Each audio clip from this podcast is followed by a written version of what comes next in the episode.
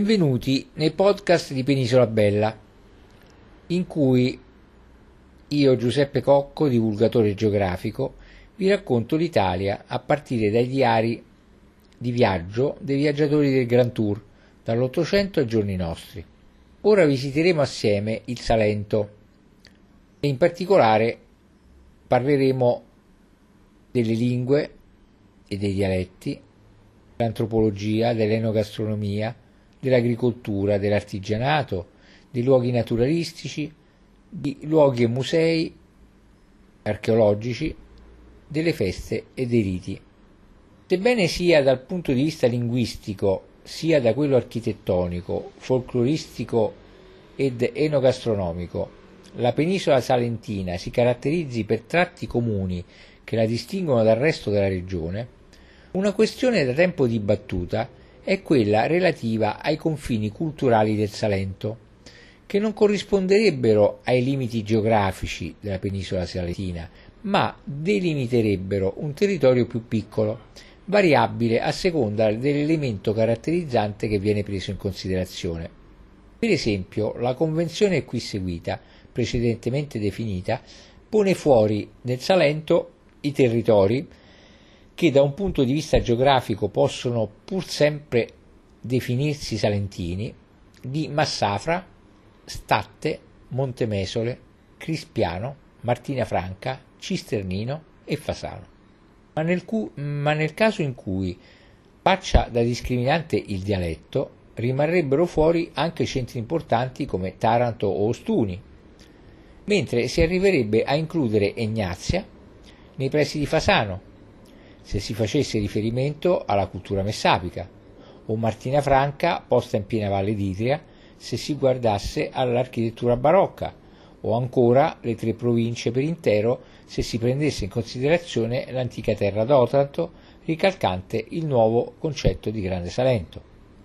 Terra d'Otranto, poi, esistono due culture molto antiche, la Grecia salentina, in provincia di Lecce, e l'antica Arberia in provincia di Taranto, con San Marzano di San Giuseppe quale punto di riferimento nel mantenimento della lingua, musica, balli, costumi Arberesh del 1400, epoca di Giorgio Castriota Scandenberg.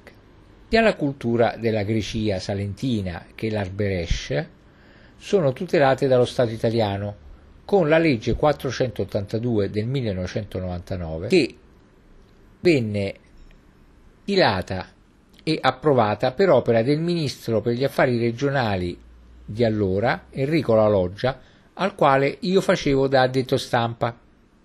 Nel Salento, tra Ostuni, Ceglie, Taranto a nord e Grottaglie, Francavilla Fontana, San Vito dei Normanni a sud, cade la linea di confine fra le due grandi famiglie dei dialetti dell'Italia meridionale, dialetto salentino è molto diverso da quelli della Puglia centro-settentrionale. A differenza di questi ultimi, appartenenti alla tipologia dei dialetti italiani meridionali, esso è classificato come meridionale estremo e costituisce una variante della lingua siciliana, molto simile in particolare al siciliano orientale.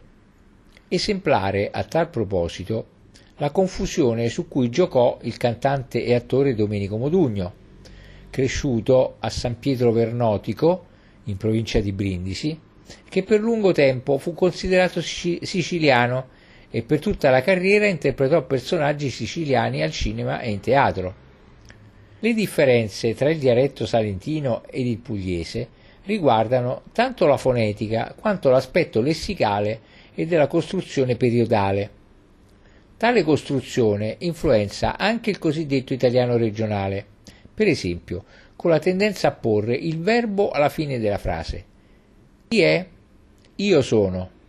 E nell'area di Martano a utilizzare, come in Sicilia e Calabria centro-meridionale, un unico tempo perfetto per le azioni finite, differentemente da quanto tempo è passato dallo svolgimento dell'azione, cioè senza distinguere tra passato prossimo e passato remoto esattamente come il perfetto del latino. Tale tempo perfetto possiede terminazioni simili al passato remoto italiano, per cui è quasi sempre erroneamente confuso con questo se fosse remoto dovrebbe riguardare solo azioni compiute da un tempo appunto remoto. Per esempio, che dicesti per che hai detto? Per quanto riguarda la fonetica del dialetto pugliese, tutte le vocali, ad eccezione della A protonica, hanno perduto ogni vivacità di colore, accostandosi alla E muta francese, mentre le vocali accentate sono diventate dei dittonghi dalle tinte svariate. Nel salentino, invece, non ci sono vocali indistinte, ma ci sono cinque vocali, detto sistema pentavocalico siciliano. La O si è chiusa e si, è, si cambia quasi sempre in U, mentre la E chiusa accentata si cambia in I. È inoltre possibile operare una distinzione tra dialetto leccese e dialetto brindisino. In quest'ultimo anche la E non accentata, in particolare quando è in finale di parola, viene resa sempre con I, lumari invece di lumare. Il gruppo II viene reso come DD, scusate, il gruppo LL viene reso come DD. Cavallo diventa cavaddu, anziché con il corrispondente suono invertito DD, il leccese cavadru. Il gruppo latino str rimane pressoché inalterato, mentre nel leccese viene reso come sh. Nostro in brindisino è nuestru, il leccese è nesciu. Si nota la tendenza a troncare i verbi all'infinito mentre il leccese si contraddistingue per non troncare mai le parole, anzi nel completare con una vocale anche gli apporti stranieri terminanti in consonanti, come caminu per camion, pende, pendentiffi per pendentif, pendantif. Nel leccese, infine, non viene quasi, quasi mai pronunciata la lettera V, uluntà in luogo di voluntà. In caso di incontro tra due vocali, specialmente se identiche, viene sostituita da una B, detto betacismo. Addusta bai, addusta bai, dove stai andando, si dice a Lecce. Il dialetto tarantino, solitamente classificato come appartenente ai dialetti apulo-salentini, di transizione, è parlato a Taranto e in alcuni comuni della provincia nord-ovest del capoluogo esterni al Salento. Ma perché a Taranto non si parla il salentino? Perché il dialetto tarantino si è differenziato da quelli salentini durante il periodo bizantino e longobardo. Inoltre, esistendo questa iniziale diversità, i vari popoli che si susseguirono nel controllo del Salento, saraceni, normanni, angioini, spagnoli, francesi, lasciarono un'impronta linguistica differente sulla città ionica rispetto agli altri centri salentini. Il dialetto attualmente parlato a Taranto si è poi sviluppato in maniera ancora più autonoma nella metà del 1900. Leggendo infatti i vecchi testi dialettali, risalenti agli anni 30-40, si scopre che la fonetica era molto più vicina a quella salentina.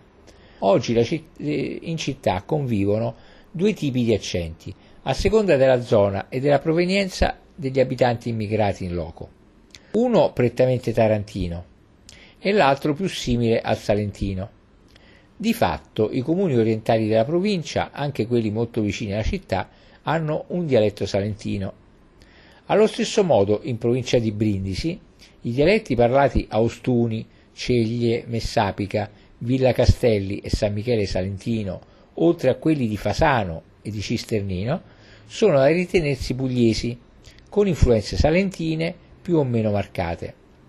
Come abbiamo detto, nel territorio del Salento esistono inoltre alcune peculiari minoranze etnico-linguistiche, come detto la Grecia salentina e l'enclavi Arbresh di origine albanese.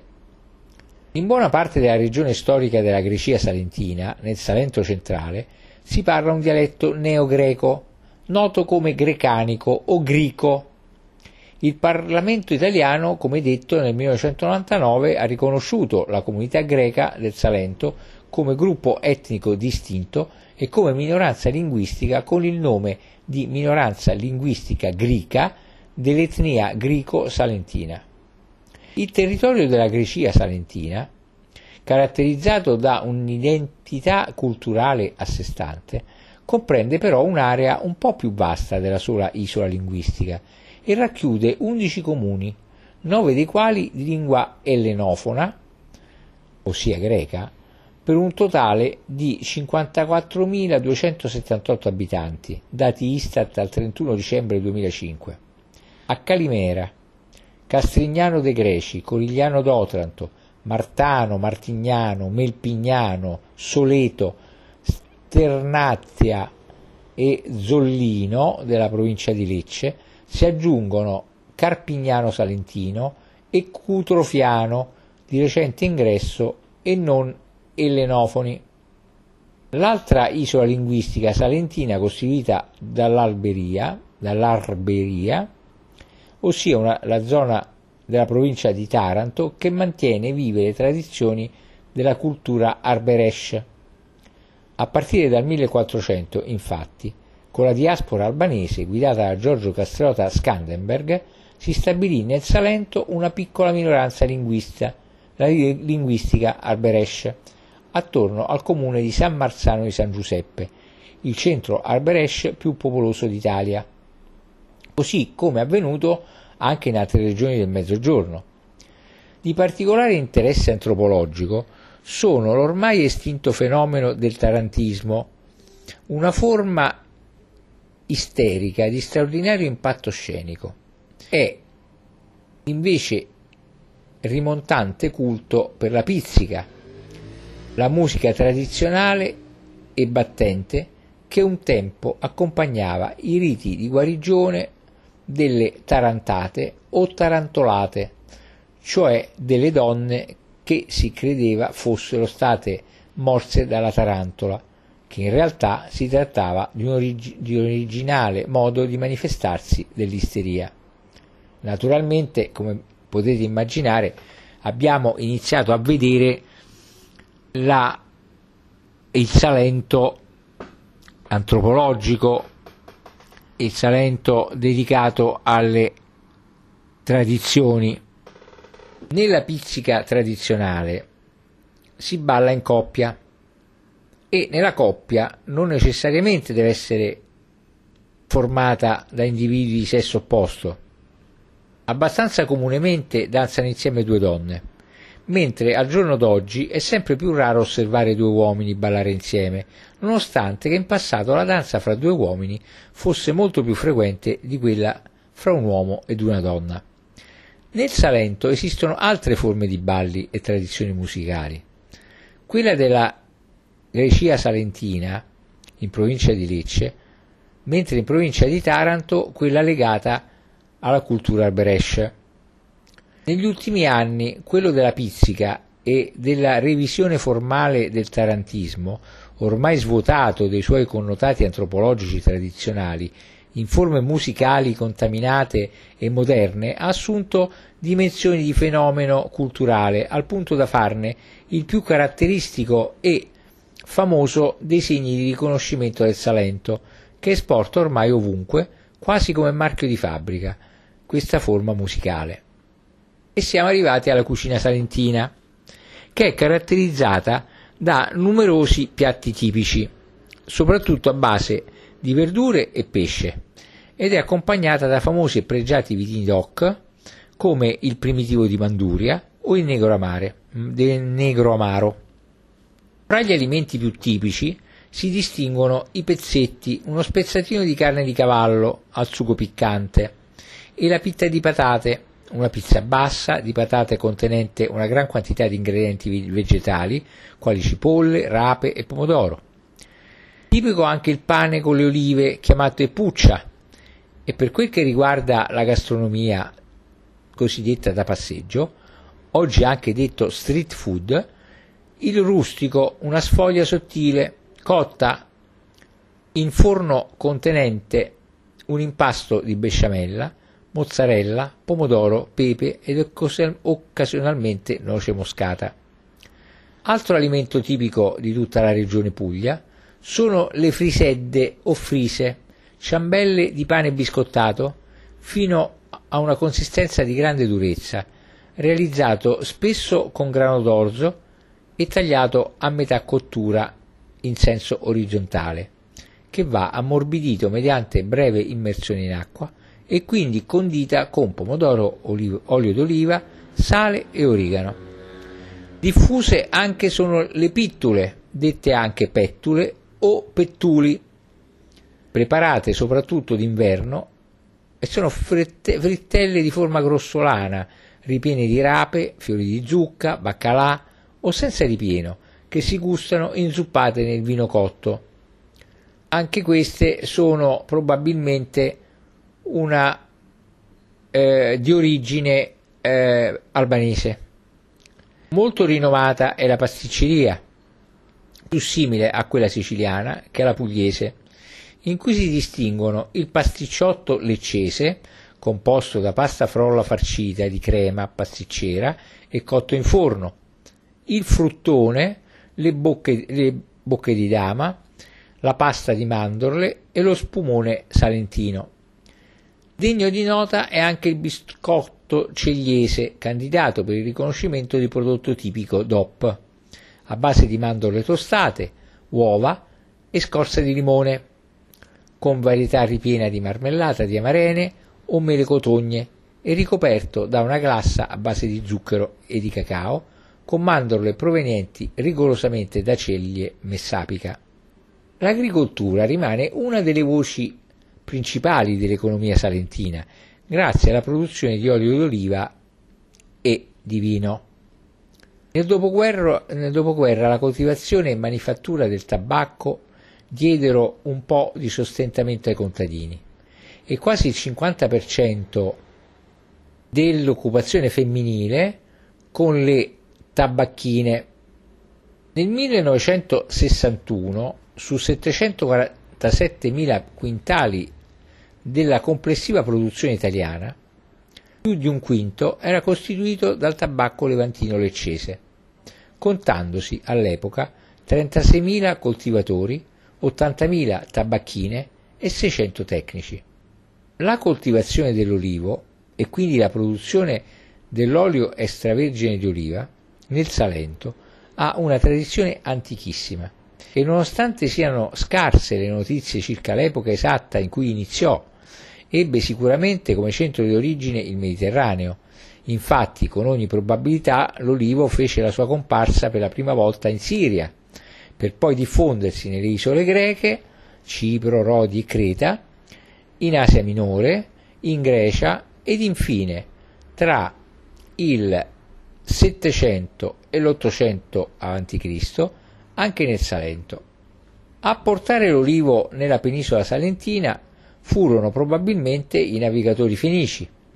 In ogni caso spetta ai greci il merito della trasformazione dell'olivo selvatico in olivo coltivato.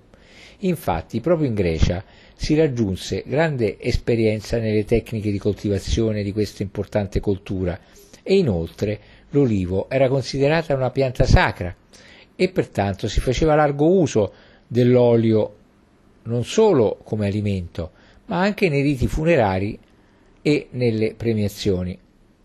Nell'economia salentina l'olivicoltura ha sempre rivestito un ruolo di primo piano, infatti già durante la dominazione romana la superficie olivetata fu interessata da una notevole espansione di Salento sotto Augusto occupava il primo posto tra i territori olivetati. Anche i saraceni, tra 700 e 800 d.C., nonostante le loro sistematiche devastazioni, favorirono, favorirono l'espansione dell'olivicoltura diffondendo una varietà di oliva, la cellina o saracena. Forte impulso diede anche la presenza dei monaci basiliani, che dal territorio orientale si trasferirono nel Salento perché perseguitati. Alla, ai coloni bizantini va riconosciuto il merito da avere istituito fiere e mercati per commercializzare più facilmente i prodotti agricoli, mentre un'ulteriore espansione dei territori olivetati avvenne anche durante il periodo della dominazione normanna. La diffusione dell'olivicoltura comportò la nascita di intensi traffici commerciali, che svolgendosi prevalentemente per via marittima consentì lo sviluppo di numerose città portuali. Inizialmente un fiorente commercio si concentrò nella località di San Cataldo, Castro ed Otranto intorno al 1500, ma già a partire dalla fine del 1500 e gli inizi del 1600 Gallipoli crebbe tanto da essere riconosciuta quale la maggiore piazza commerciale europea in materia di olio e soprattutto di olio lampante. La sua importanza fu tale che le venne riconosciuto il privilegio di stabilire di anno in anno il costo dell'olio lampante e in cambio di questo pregiato prodotto Qui si riversava ogni genere di merce dal cuoio al lino, allo zucchero, ai legnami fino, fino al ferro. Venivano anche commercializzati gli scarti della lavorazione dell'olio e le qualità meno pregiate che venivano impiegate nella produzione di sapone e frequenti erano gli scambi con Marsiglia, la capitale europea del sapone. L'oliveto del Settecento occupava ormai estensioni notevoli nel territorio del Basso Salento il che era riconducibile alla politica economica di Giovanni di Borbone, che in futuro sarebbe divenuto il celebre Carlo III, re di Spagna, il quale incentivò la coltura dell'olivo, promettendo in cambio ai latifondisti una riduzione delle tasse. La considerevole esportazione di olio riusciva ad assicurare, oltre la ricchezza dei produttori, anche notevoli guadagni alle casse dello Stato. In epoca moderna la coltivazione dell'olivo e dell'olio, in particolare a partire dal dagli anni 1990, ha perso impulso a causa della mancanza di manodopera e di ricambio generazionale, in particolare per i piccoli appezzamenti familiari, un tempo molto numerosi. Un altro duro colpo è stato assestato dalla comparsa della Xylella fastidiosa, un batterio che colpisce facendo rinsecchire le piante di olivo e che ha messo in ginocchio l'olivocultura nel Salento. C'è poi la produzione vitivinicola, che ha, so- ha, subito negli ultimi anni una grande esplosione commerciale da quando il vino salentino una volta utilizzato esclusivamente come vino da taglio per aumentare la gradazione dei vini settentrionali, ha iniziato a godere di una notorietà crescente come corposo ma raffinato vino da tavola, autoctono, autoctono e autonomo. I più noti vini del territorio sono il primitivo, il negro amaro e il rosato di Salento. Tra le altre produzioni agricole è diffuso anche il mandorlo, pomodoro, nel Tarantino e nel Brindisino, il carciofo. Per motivi climatici non attecchiscono invece alcune colture tipiche della Puglia, quali il ciliegio. La, le tradizioni più importanti dell'artigianato salentino sono l'antica e celebrata lavorazione della cartapesta leccese, famosi i pupi del presepe, per presepe, la terracotta nella realizzazione dei caratteristici fischietti, in particolare nel leccese, campanelle e folletti e con i quartarari, costruttori di recipienti in terracotta, la ceramica, i cui maggiori centri di produzione sono Cutrofiano e Grottaglie, la lavorazione del ferro battuto, con cui si producevano anche i noti balconcini bombati dei palazzi, il ricamo, la lavorazione artistica del vetro, la lavorazione del legno, la lavorazione artistica del rame. Inoltre, di recente ha ripreso la scultura in pietra, leccese con tecniche più moderne e nuove forme. In via di estinzione, invece, gli zucari o zucari, intrecciatori di corde, e i panarari, intrecciatori di giunchi, canne, e virgulti d'olivo che facevano cesti e altri tipi di contenitori di fogge tradizionali. Alcuni luoghi di interesse naturalistico. La comunità europea ha definito molte località dell'area mediterranea, mediterranea siti di interesse comunitario, detti SIC, per importanza ambientale e il Ministero dell'Ambiente e della tutela del territorio e del mare, del mare ha predisposto l'elenco di tali SIC nell'ambito della Regione Puglia, individuando 77 can- candidature. Fra queste la parte maggiore riguarda la provincia di Lecce, con ben 32 SIC, e nelle province di Brindisi e Taranto si sono individuati 8 SIC per ciascuna, per un totale quindi di 16 SIC. Le coste salentine sono ampie e sabbiose, soprattutto sul Mar Ionio, le cui acque sono caratterizzate a questa latitudine da una trasparenza e da cromatismi rari. Spettacolari sono le scogliere a picco sul mare, soprattutto sul mare Adriatico. Le grotte carsiche si aprono lungo la costa orientale, incastonate nelle rapide scogliere che partendo da Santa Maria di Leuca giungono a Punta Palascia in Otranto. Tali, tali formazioni di natura carsica, in corrispondenza di Castro, assumono un notevole sviluppo, in cui la grotta Zinzulusa tra Castro e Santa Cesarea Terme è il più significativo esempio, e al cui interno sono stati rinvenuti pittogrammi e vari reperti paleontologici che insieme a quelli della vicina grotta Romanelli sono per la maggior parte custoditi ed esposti nel Museo di Maglie. Ricco di grotte carsiche è anche la costa delle marine neretine in Nardò. C'è poi l'osi protetta dei, dei laghi di Alimini, che costituisce uno dei luoghi naturali più pregiati del Salento, con un ecosistema che ospita varie specie di animali e vegetali e costituisce una zona di protezione speciale proposta come sito di importanza comunitaria europeo.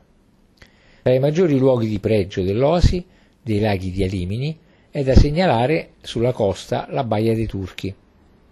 Ancora la riserva naturale statale Torre Guaceto si estende maggiormente nel territorio di Carovigno e una piccola parte in quello di Brindisi, in un'area configurata come un rettangolo più o meno regolare, attraversata e divisa dalla strada statale 379.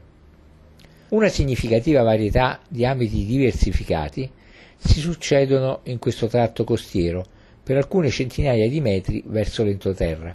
Infatti, al suo interno vi sono piccole zone umide che si formano durante e dopo le piogge e che scompaiono nei periodi più caldi ed alcune risorgive di acqua dolce anch'esse stagionali. Ancora il parco, abbiamo il parco selvaggio e palude del Capitano, che è un luogo magico ricco di flora e fauna, che comprende sia le zone del parco naturale sia la palude. La sua costa è rocciosa e frastagliata, è caratterizzata da pinete e macchia mediterranea, è ricco di storia ed archeologia, con i numerosi siti archeologici come quello della Grotta del Cavallo, menzionata dalle più importanti riviste scientifiche perché al suo interno sono stati trovati i resti del primo Homo sapiens della storia umana. Inoltre, lungo il litorale sono dislocate le affascinanti torri dell'Alto e Uluzzu. Abbiamo poi l'isola di Sant'Andrea sulla costa ionica che si estende per circa 5 ettari e dista poco più di un miglio dal centro storico di Gallipoli. È completamente pianeggiante e la sua altezza massima non supera i 3 metri. Questa caratteristica che porta l'isola a essere spazzata da marosi in caso di forte vento la rende poco adatta a ospitare una ricca vegetazione ed anzi ha il terreno spaccato dal sale.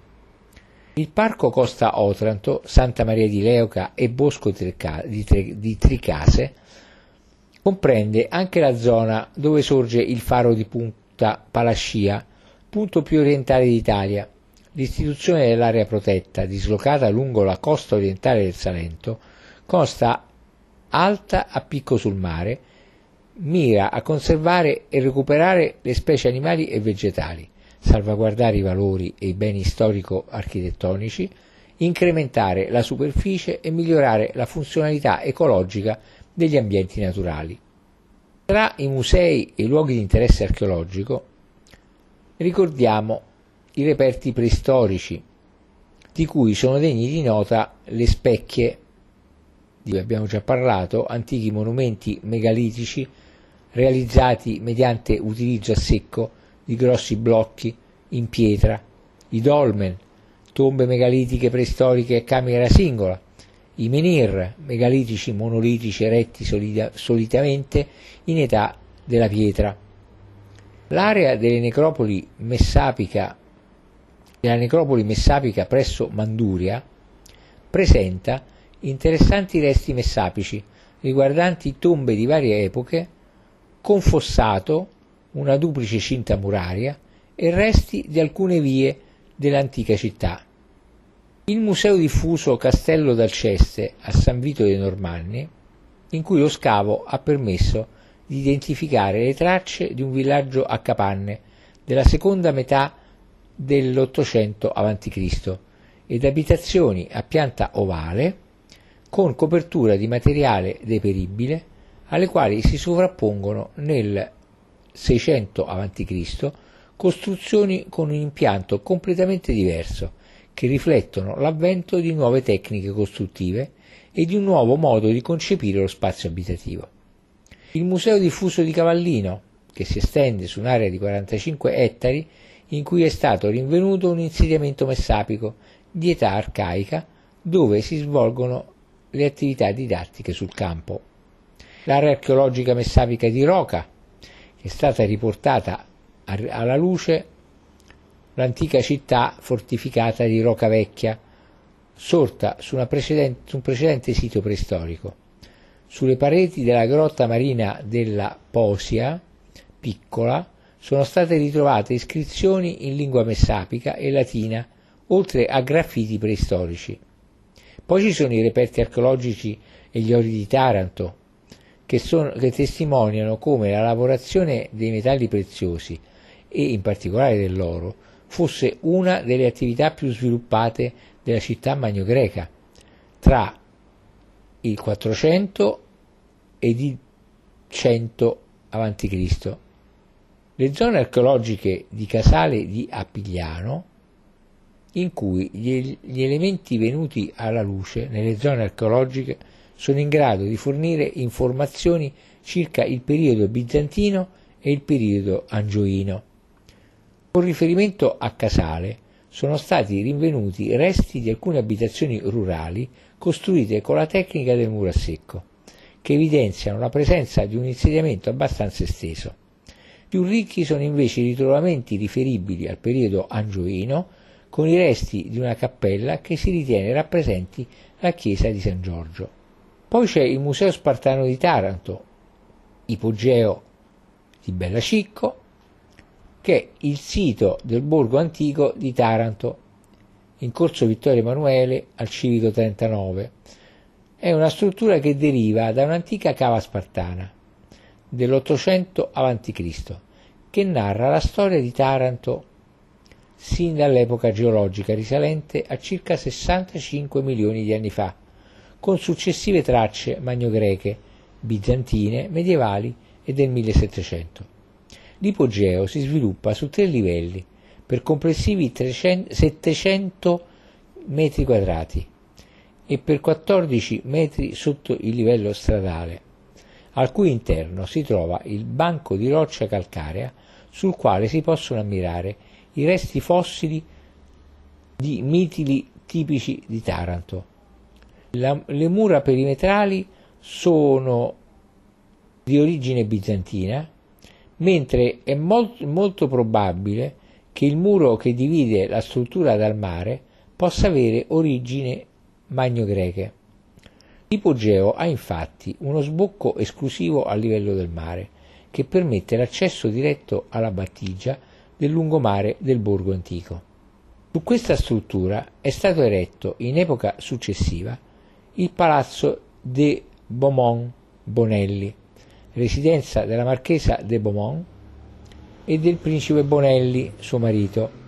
Entrambe le, le strutture, benché private, sono a disposizione dei visitatori gratuitamente, in quanto patrimonio della storia e, del, dell'arte di Taranto. E l'ipogeo Bella Cicco ospita permanentemente il Museo Spartano di Taranto. Poi c'è il Museo Nazionale Archeologico di Taranto, il Marta, ubicato presso il settecentesco convento di San Pasquale Bailon. È tra i più importanti musei archeologici d'Italia ed espone, tra l'altro, una delle più grandi collezioni di manufatti dell'epoca della Magna Grecia, tra cui famosi, i famosi ori di Taranto il Museo Provinciale Sigismondo Castromediano di Lecce, intitolato al Duca di Cavallino Sigismondo Castromediano, che ne volle l'istituzione nel 1868, è situato nel Collegio Argento. Il museo si divide in cinque sezioni. Didattica, con il plastico del Salento, che riporta tutti i siti di rilevanza storico-artistica, l'antiquarium con vasi attici e figure nere e a figure rosse e vasi italici del 600 e 500 a.C. e vari altri reperti archeologici, oggetti in bronzo, monete antiche e lapidi con iscrizioni messapiche, topografia con le antiche mappe del Salento, la, pino- la pinacoteca con tele di, scuole, di scuola veneta e napoletana, di epoche tra il 1400 e il 1700 ed alcune sculture romaniche e rinascimentali e una sala mostre con opere di artisti contemporanei che vanno tra il 1800 e il 1900. Poi c'è il Museo archeologico provinciale di Brindisi, intitolato all'illustre archeologo e glottologo Francesco Ribezzo, è articolato in sei sezioni dedicate all'archeologia e all'etnografia e all'arte. Tante sono le feste e i riti tradizionali, almeno uno per comune del Salento. Qui di seguito ve ne riporto alcuni. Le panare sono un evento tradizionale salentino che si tiene ogni anno il 22 dicembre a Spongano in provincia di Lecce. Singolare e antica festa del fuoco, legata ad una pratica rituale dei frantoiani, impegnati nei, tanti frantoi che un tempo erano molto numerosi a Spongano. In dialetto salentino, con il termine panara, si intende il cesto di canne e polloni di ulivo intrecciati.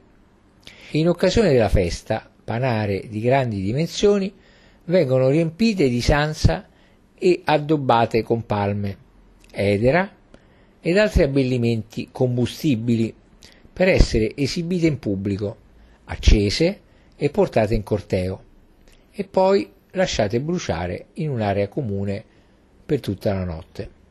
L'Anzegna di Carovigno, in provincia di Brindisi, il lunedì, martedì e sabato dopo Pasqua. L'evento, legato ad un'antica leggenda, è il fulcro principale delle tre fasi delle feste patronali in onore di Maria Santissima di Belvedere. Le altre due fasi sono quelle della Madonna dell'Uragano, il 17 agosto, e la festa di fine estate, la seconda domenica di settembre. La festività si ritiene si tiene il lunedì a Largo Machiavelli, il martedì in piazza Nzegna e il sabato sul sagrato del santuario del, di Belvedere a 4 km a nord-est da Carovigno. Poi c'è la Focara di Novoli, in provincia di Lecce, che è il caratteristico falò della festa patronale di Sant'Antonio Abate, che si svolge dal 16 al 18 gennaio. La Focara è un monumento di ingegneria agraria formato da decine di migliaia di fascine di tralci di vite, che supera l'altezza e il diametro di 20 metri, che viene acceso la sera del 16 gennaio e l'evento è stato persino oggetto di documentari internazionali. Ancora un falò, quello di San Giuseppe, Ziar i Made, ossia fuoco grande in lingua arbresh, si svolge a San Marzano di San Giuseppe, in provincia di Taranto, il paese più grande della, dell'area arbresh. Le date sono quelle classiche di San Giuseppe, il 18 e 19 marzo. Nato nel 1600, sebbene le notizie certe siano relative ad una prima edizione del 1866, prevede una processione di fedeli che che trasportano tronchi a spalla e fascine di ulivo con l'ausilio di 50 cavalli. Poi il falò che viene acceso la stessa sera della processione. Ancora a San Giuseppe sono intitolate le tavole di San Giuseppe, che si svolgono in vari paesi, sempre il 18 e 19 marzo, secondo un'antica tradizione per la quale in onore di San Giuseppe si imbandiscono grandi tavolate di piatti tipici. Durante la visita alla taula, alla tavola si possono assaggiare lucranu, stumpatu e la massa culli ciciri o i vermicedri, cioè il grano e la pasta con i ceci. Normalmente queste tavole di San Giuseppe sono dedicate ai poveri. La settimana santa a Taranto è una suggestiva e mistica serie di riti che inoltre vede i componenti delle due principali confraternite della Chiesa di Taranto gareggiare per aggiudicarsi le statue e le poste delle processioni della Dolorata e dei Misteri. Il Palio di Taranto si svolge a maggio e luglio. È una manifestazione in costume che consiste in due regate con dieci barche a remi abbinate ai rispettivi rioni della città. Il trofeo viene assegnato solo dopo le due gare che si disputano l'8 maggio e la terza domenica. Di luglio. C'è poi il fuoco di San Ciro a Grottaglie, in provincia di Taranto, l'ultima domenica di gennaio. Viene allestita in piazza una grande catasta di legno alla quale poi si dà fuoco. Naturalmente la festa è completata da una processione e dallo sparo dei sempre bellissimi fuochi artificiali. La settimana santa a Francavilla Fontana, in provincia di Brindisi, svolge a marzo o aprile e i suoi riti sono tra i più famosi della Puglia, caratterizzati dal pellegrinaggio di penitenti scalzi ed incappucciati detti pappamusci dal pomeriggio del giovedì al venerdì santo, quando durante la sera vi è la suggestiva processione dei misteri, con almeno una statua di cartapesta per ogni confraternita. Numerosi penitenti, detti pappamusci cullitrai, trascinano pesanti croci in legno sulle spalle. Il torneo dei rioni di Oria, in provincia di Brindisi, si svolge la seconda settimana di agosto ed è una manifestazione in costume, di ambientazione medievale, che dura due giorni.